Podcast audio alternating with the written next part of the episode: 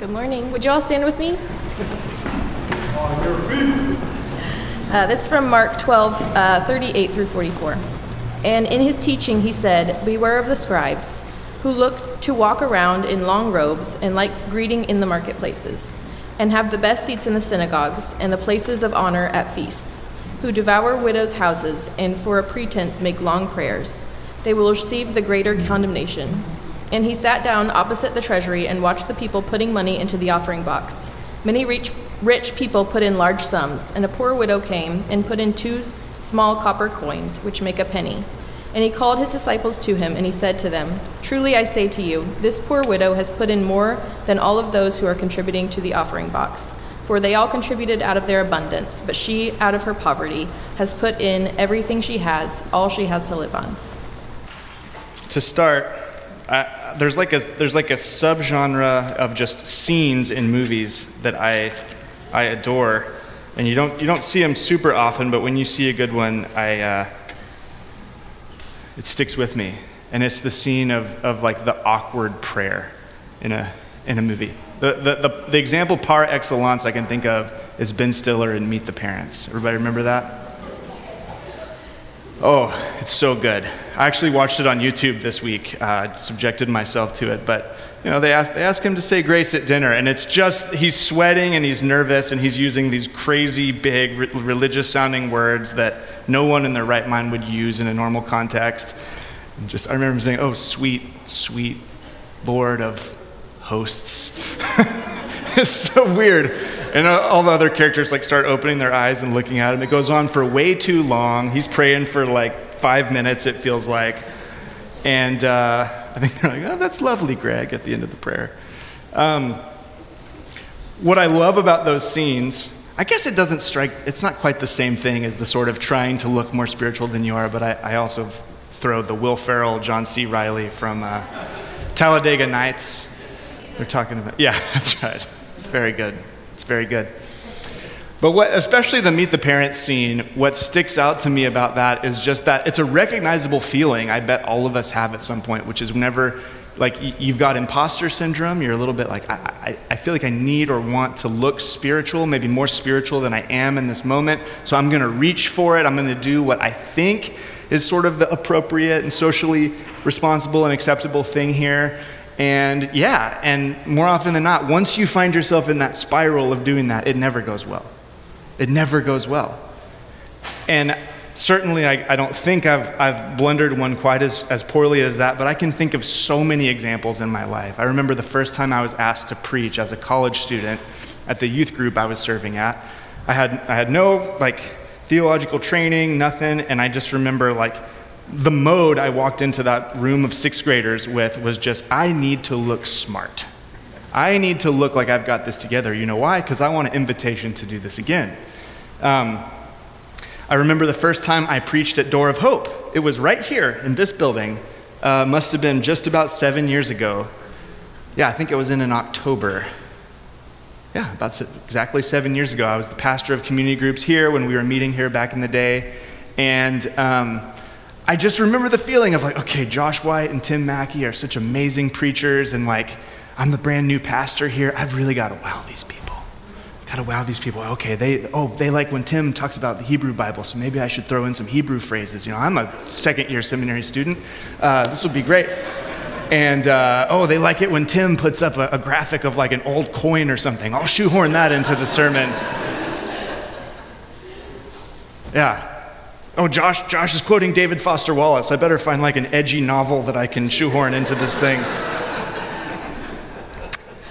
that was in my mind. I didn't tell a soul, but I was like, the, you know, I probably had a month of prep leading up to that, and I was just thinking, how do I not blow this opportunity? Namely, by looking spiritual enough to be a preacher at Door of Hope. That was what was going on in my head. And you know what? It doesn't matter how good that sermon was, I assume it was no good. But no matter how good it was, God hated it. For those reasons. Maybe it was fine. Maybe the gospel was proclaimed, and that's good, and God would be pleased with that, of course. But the heart of this passage here is this very idea. There is always a temptation in religion, Christianity just as much as any other, to make it about appearances, to make it about looking a certain way, looking like a spiritual, looking like a heart and soul follower of this faith or this God, as it may be, at the expense of actually being the real thing. And time and time and time again, it's already happened through Mark's gospel and it's happening again here. Jesus just has zero toleration for this. He he would much rather you, you be your floundering, genuine self than to try to put on an act to look like you have more religiosity than you really do. And so, I've been there. I think it's, in many ways, this is a unique temptation, and he has a unique condemnation for religious leaders in this passage. You'll see that but I don't assume that this is only something that people who preach occasionally or even are in leadership, small group leadership, or you lead a Bible study or whatever it is. I think every Christian at some point faces these temptations to pretend, to put on, to, to, to try to, to, to stir up more honor and glory and dignity and regard for yourself. That's not, that's not uh, of a piece with who you actually are. So that's what we're talking about today. That's what we're talking about today. Pray with me, real quick. Father, I thank you for this passage. Uh, this, this was a, a, a stinging read for me this week as I prepared it, Father, but I know my soul needs this. I trust that all of our souls need this, Lord. And I was struck as I read this, Father, just how grateful I am that this is the way that you are this is how your heart is. This is what you desire of your people. And not the kinds of pretense, not the kinds of shows that we all just naturally gravitate towards, Lord. So thank you for your goodness on display in this passage. We pray, Father, that you would forgive us.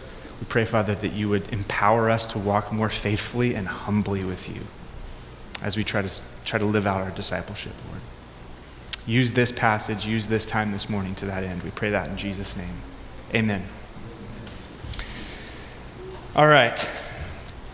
Well, Jesus is going to get into the heart of genuine spirituality, at least one angle on it, one piece of it, um, in this passage, and, and, and namely by, by a contrast between two groups here.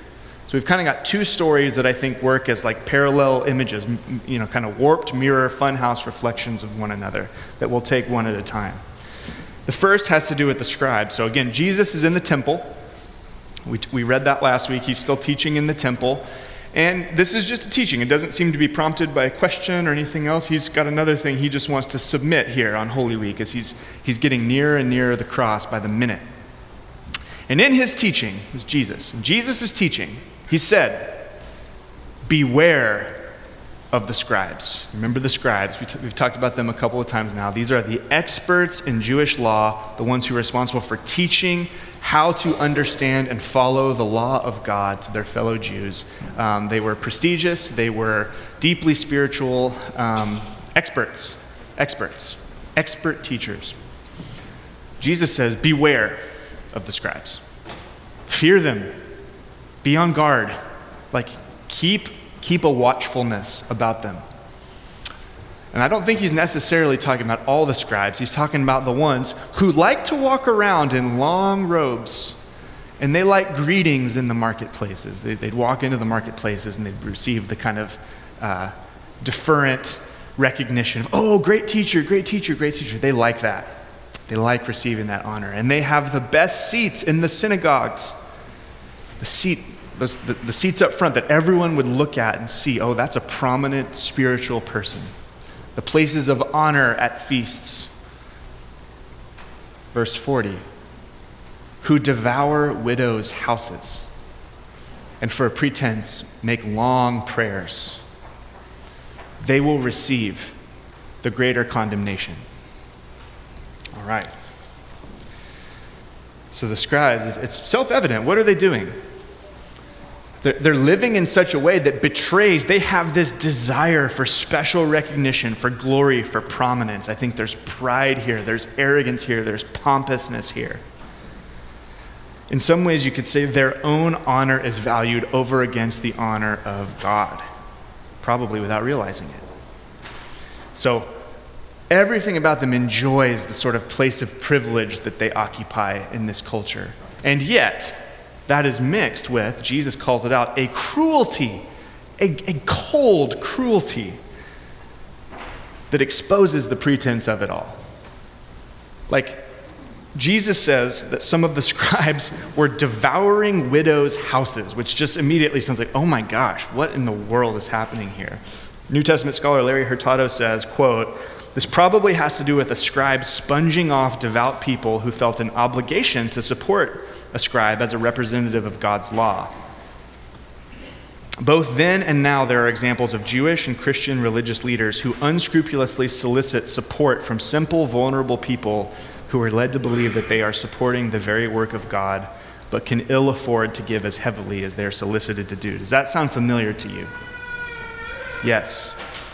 Yes. How many TV preachers have you come across who say, if, you know, it doesn't matter how poor you are, if you will just give, if you'll just give to me, if you'll bless me, you will be blessed. God will see that and He will bless you. And as we read this passage, you see how there's just this subtle twist of what is going on in this passage. Jesus is going to greatly affirm this widow's abundant generosity, but this is a, this is a manipulation of the, worship, of the heart of God, the, the, the, the type of worship that God requires. This is stepping in for personal gain and saying, No, I'm going to insert myself here as a middleman and benefit probably from these widows who, in this day and age, had very little economic resource to care for themselves. And so they're just soliciting more and more in money. You want your fortunes to change? Give me your money. Give me your money. Give me your money. Don't you care about the things of God? Give me your money. So is pretty ugly. This is pretty ugly. Um, I would just say, religious influence can and can be a uniquely intoxicating and dangerous thing. It is so easy. If, if, if the things that we're saying are true up here about Jesus, some of you in this room, you may be trying to decide, discern, you may be skeptical, whatever, and that is, we're so glad you're here. But, but let's, just, let's just assume all of this is true.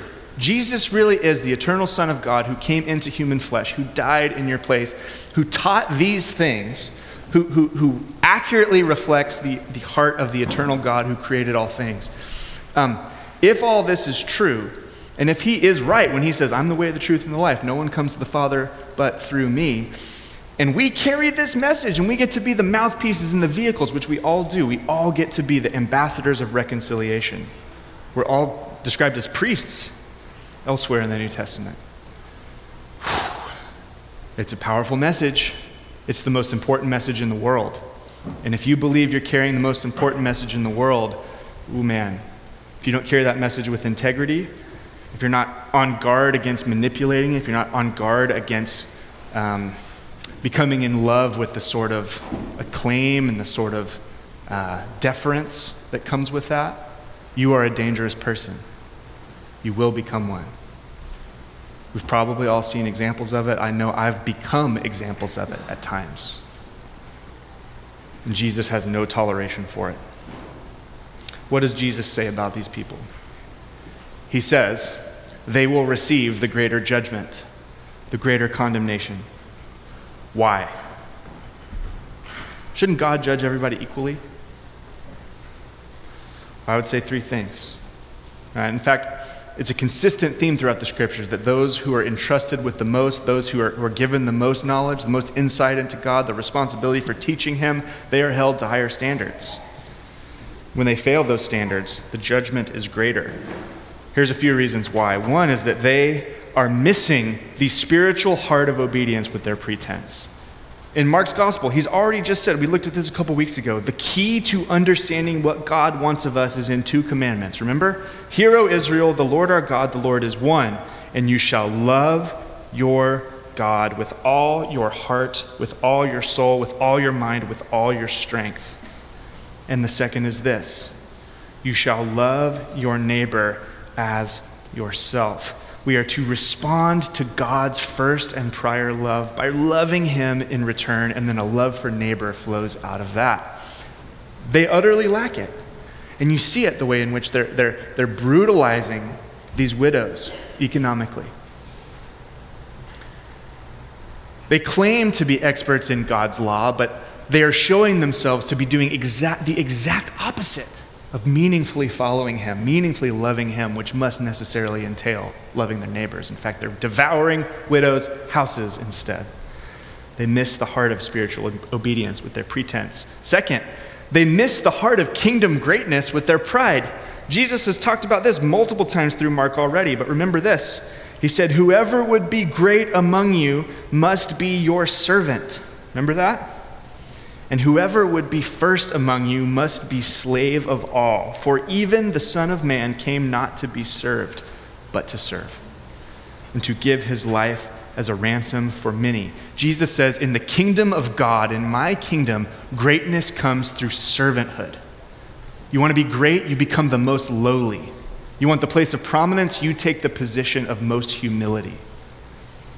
And he's going to model that for us. These aren't just empty words from Jesus, but he does it in the greatest act ever, in the God man going to the cross, the Roman cross in our place. So they miss the heart of genuine kingdom greatness with their pride. Third, they miss the heart of compassionate justice with their cruelty. Jesus has already modeled a deep, deep compassion for vulnerable people throughout the gospel. And that's been in line with what God spoke in the Old Testament through the prophet Zechariah. Read this, listen to this. This is what the Lord Almighty says administer true justice, show mercy and compassion to one another. Do not oppress the widow or the fatherless, the immigrant or the poor.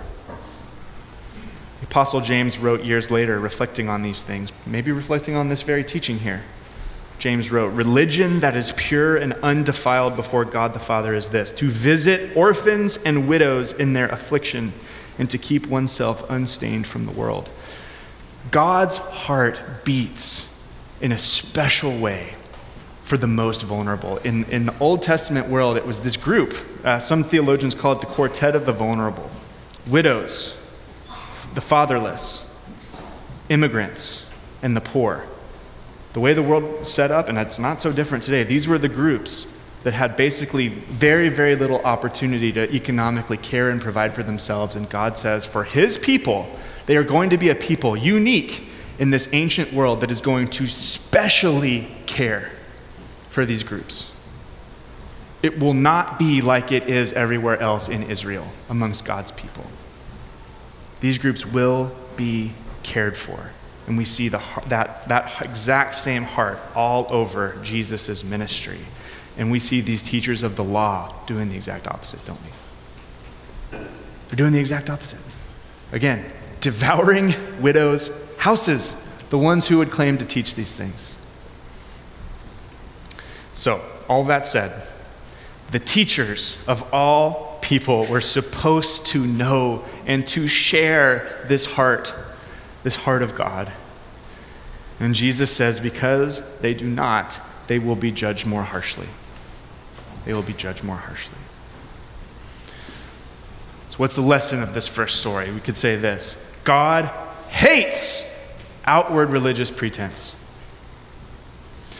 My hunch is that this is a lesson that every one of us in this room, whether you're a disciple of Jesus or not, that you appreciate. Again, that, that, that we all take it, I think, as good news that Jesus would say this. Because let's be honest, who, who is worse than a religious hypocrite? Who is worse than that? And I say that as a preacher, as a pastor. It's the worst. And I know I'm it half the time. And it's the worst. And I'm sorry when I am. There is nothing worse. There is nothing worse. I think we're, we're glad that Jesus has this heart. We should be glad. But it would be foolish for any of us, even if you've never been in a position of leadership in the church or whatever, to not ask yourself where you might fall into these same temptations. It would be foolish.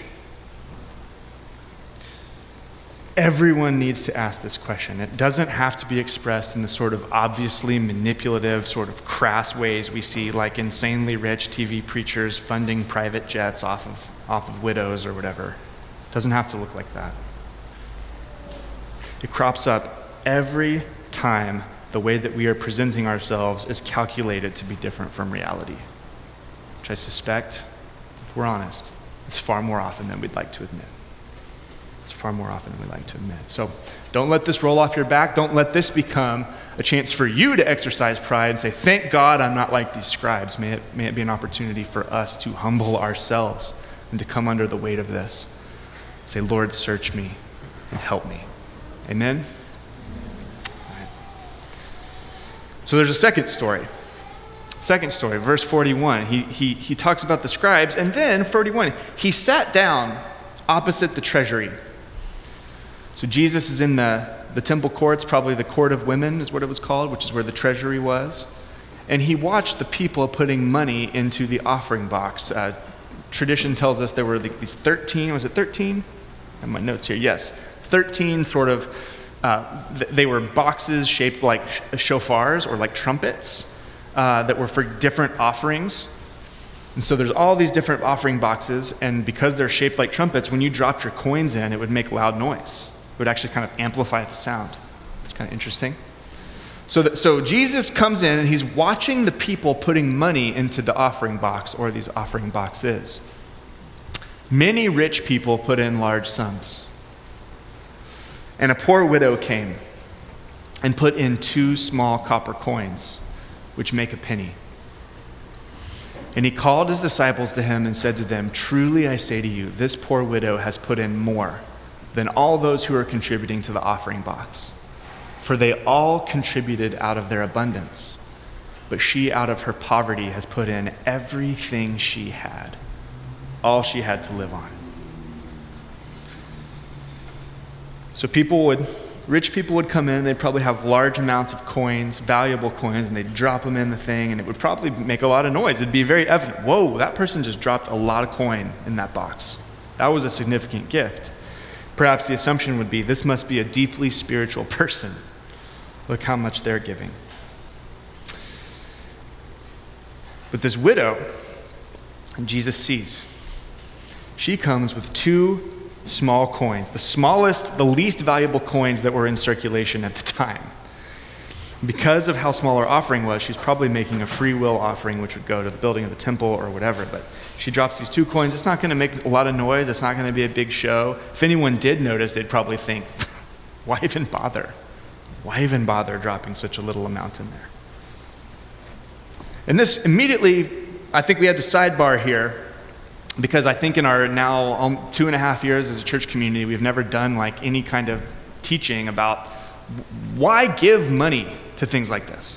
Like, what is she doing giving money to this offering box, or even in light of talking about our church's finances this morning? What do we think about these things? So, I just want to do, we have a slide for it. I just want to do a, a quick, like a super quick kind of biblical theology of giving, just hit a few high points and break it down amongst these three categories. So, the idea scripturally is that goes all the way back to creation is that the world is God's.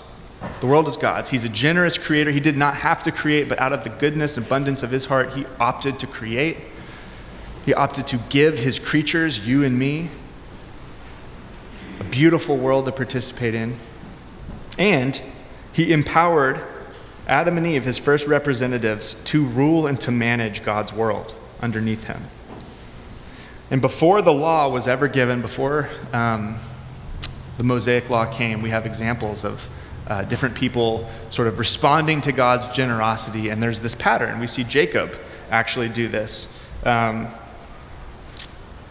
now I've forgotten what chapter it's in, but in kind of mid Genesis, he offers God a tenth of what he's been given as a free, worshipful response.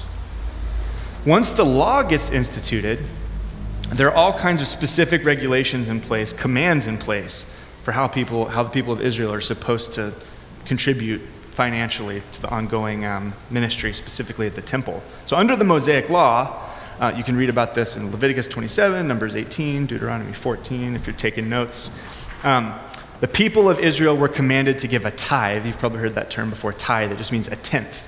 A tenth of what they had, namely seeds, produce, and their flocks, their animals. A tenth of everything. And this was sometimes twice a year. So actually, it'd be more like 20% in a given year, uh, most scholars think. But the, the, whenever the tithe would happen, say, take a tenth of all these things and give them specifically to the Levites the tribe of Israel that was re- the priestly line that was responsible for the ongoing sort of religious leadership amongst the people. So that's how they didn't get a plot of land, they got this tithe, which is how they were supported. So, this was the system God devised to make sure uh, that the spiritual needs of the nation of Israel were met. And, and the consequences for neglecting, ignoring this tithe were, were severe. So, that was more or less the way things were until the church age. This side of the cross, the age that you and I live in. Um, this side of the cross, we're no longer under the Mosaic law, right? We don't follow that law to the letter. The Levitical priesthood and the temple system is no more.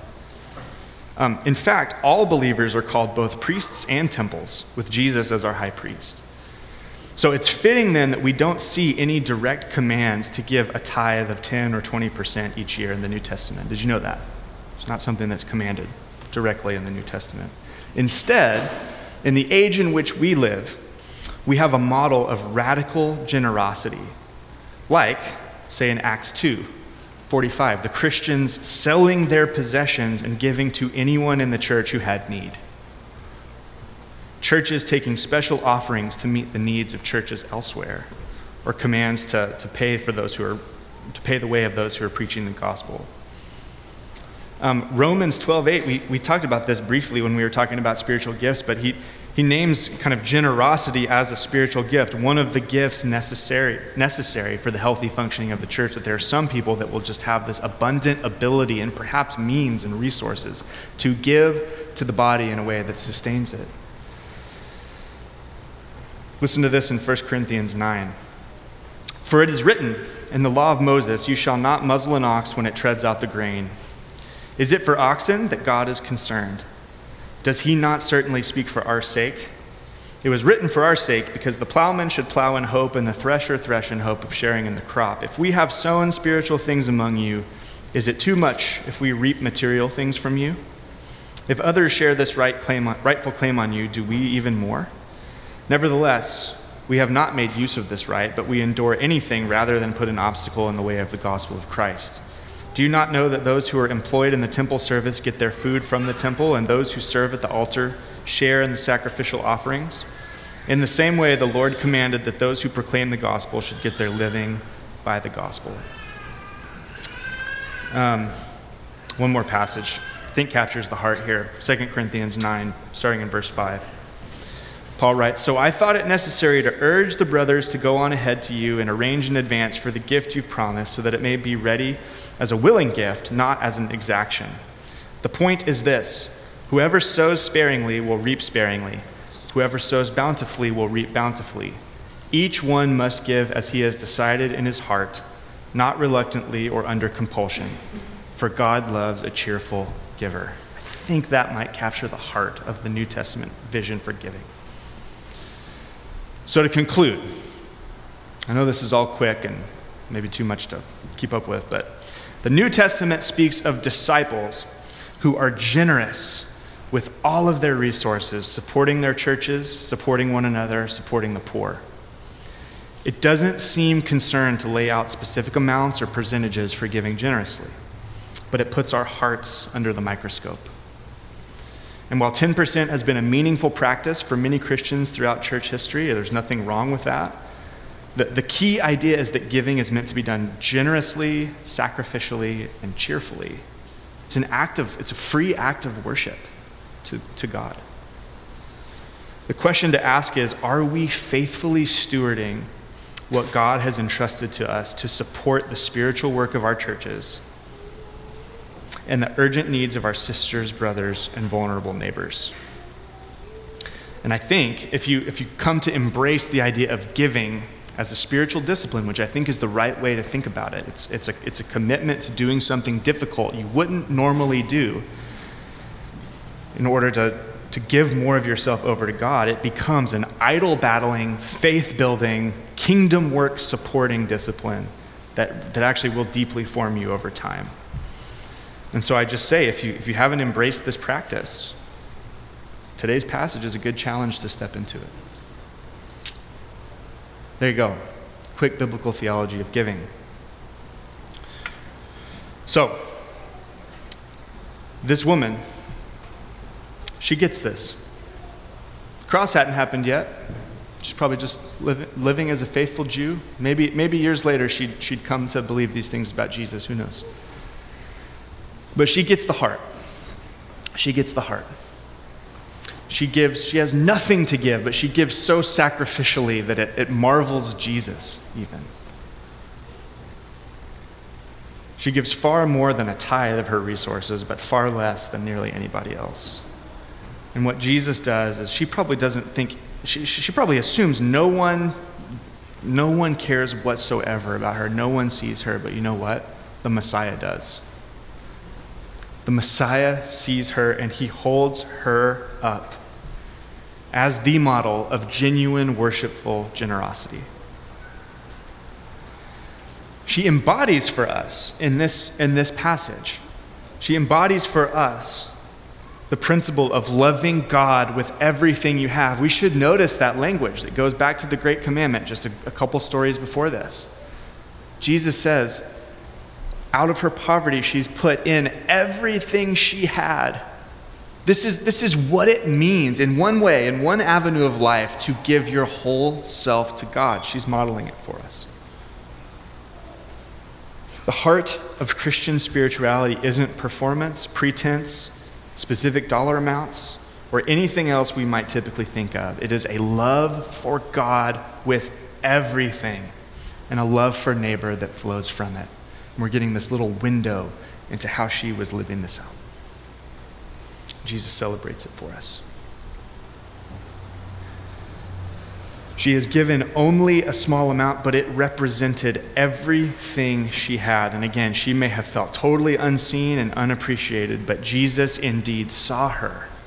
Jesus saw her and valued her. This is the heart of worship humble, honest, sacrificial, genuine love in response to the love of God. God hates pretense, He hates performance, He hates fabrication, but he honors humble sincerity more than you can possibly imagine. And this woman had it in spades. And again, it might be one thing. Maybe you've heard this before. You know, someone talking about, oh, yes, humility, generosity, laying down your life, giving everything. But the one carrying that message having something to gain the one carrying that message, being tempted to abuse that message. Is Jesus that way? Is Jesus a humility and, and great sacrifice and servant heartedness for thee, but not for me kind of leader? Of course not. What she is doing here is the, is the way of Jesus, it's the way of the cross. You know, to the untrained eye, this woman is just some poor person dropping in some pennies. It's like, why do we even, why do we even care about that? What difference is that going to make for the temple and all this stuff? In the same way that someone seeing Jesus carrying his cross, being nailed in, being hoisted up naked on a Roman torture device, to the untrained eye, you might look and say, that's just some lunatic getting his just punishment. I'm sure he did something really bad to deserve that. Oh, was he a revolutionary? Was he trying to overthrow Rome? Yeah. Big punishment for that. To the untrained eye, like this is just some, some weird criminal getting, getting, getting killed publicly. But to God, but to God, the Father, Jesus on the cross was the singular act of perfect righteous obedience and justice that resulted in the salvation of all who would believe. Jesus, the, the, this example that Jesus is hoisting up here, his condemnation and his affirmation in these two stories, Jesus lived these words in his bones. He lived these words in his bones. He saved us. If you are a Christian, you have been saved because this is the heart of our King, Jesus. He does not stand back distantly from this and say, Yeah, that's a good way for y'all to be. He did it. And he continues to do it. This is just who he is. Praise God that he's that way. Praise God that he's that way. So this reminds us that the gospel, the good news of Jesus, it requires no great financial sacrifice to earn it. It requires no positions of prominence. You don't have to work your way up to earn the best seats. You don't have to wear your fancy clothes that get you accolades or honor. There's no earning, there's no amount you can contribute that will put you in right standing with God. All he asks is for a genuine faith a genuine faith, a genuine trust, just a humbly throwing yourself at Him. Saying, Lord, thank you.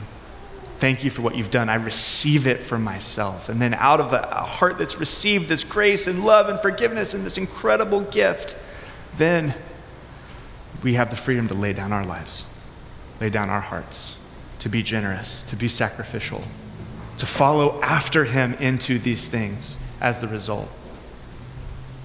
But praise God, we don't have to earn it. He's earned it for us.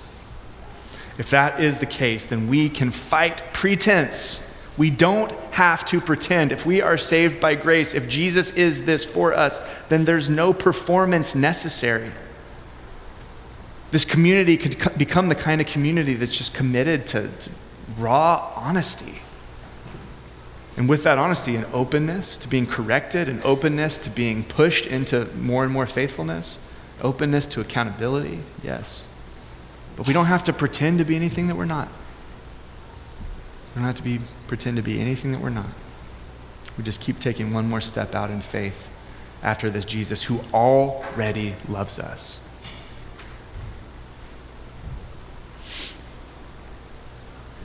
So, to our Hope Northeast, my prayer on the other side of this is that we'd be a, gener- a, a generous community, whatever that looks like.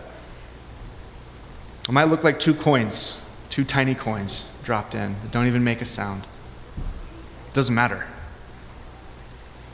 It would be a generous community that leaves pretense behind and says, Jesus, we just want you. We want the real you. And we want you to have the real us, not an imitation. Amen? Amen. All right. Let's pray to that end.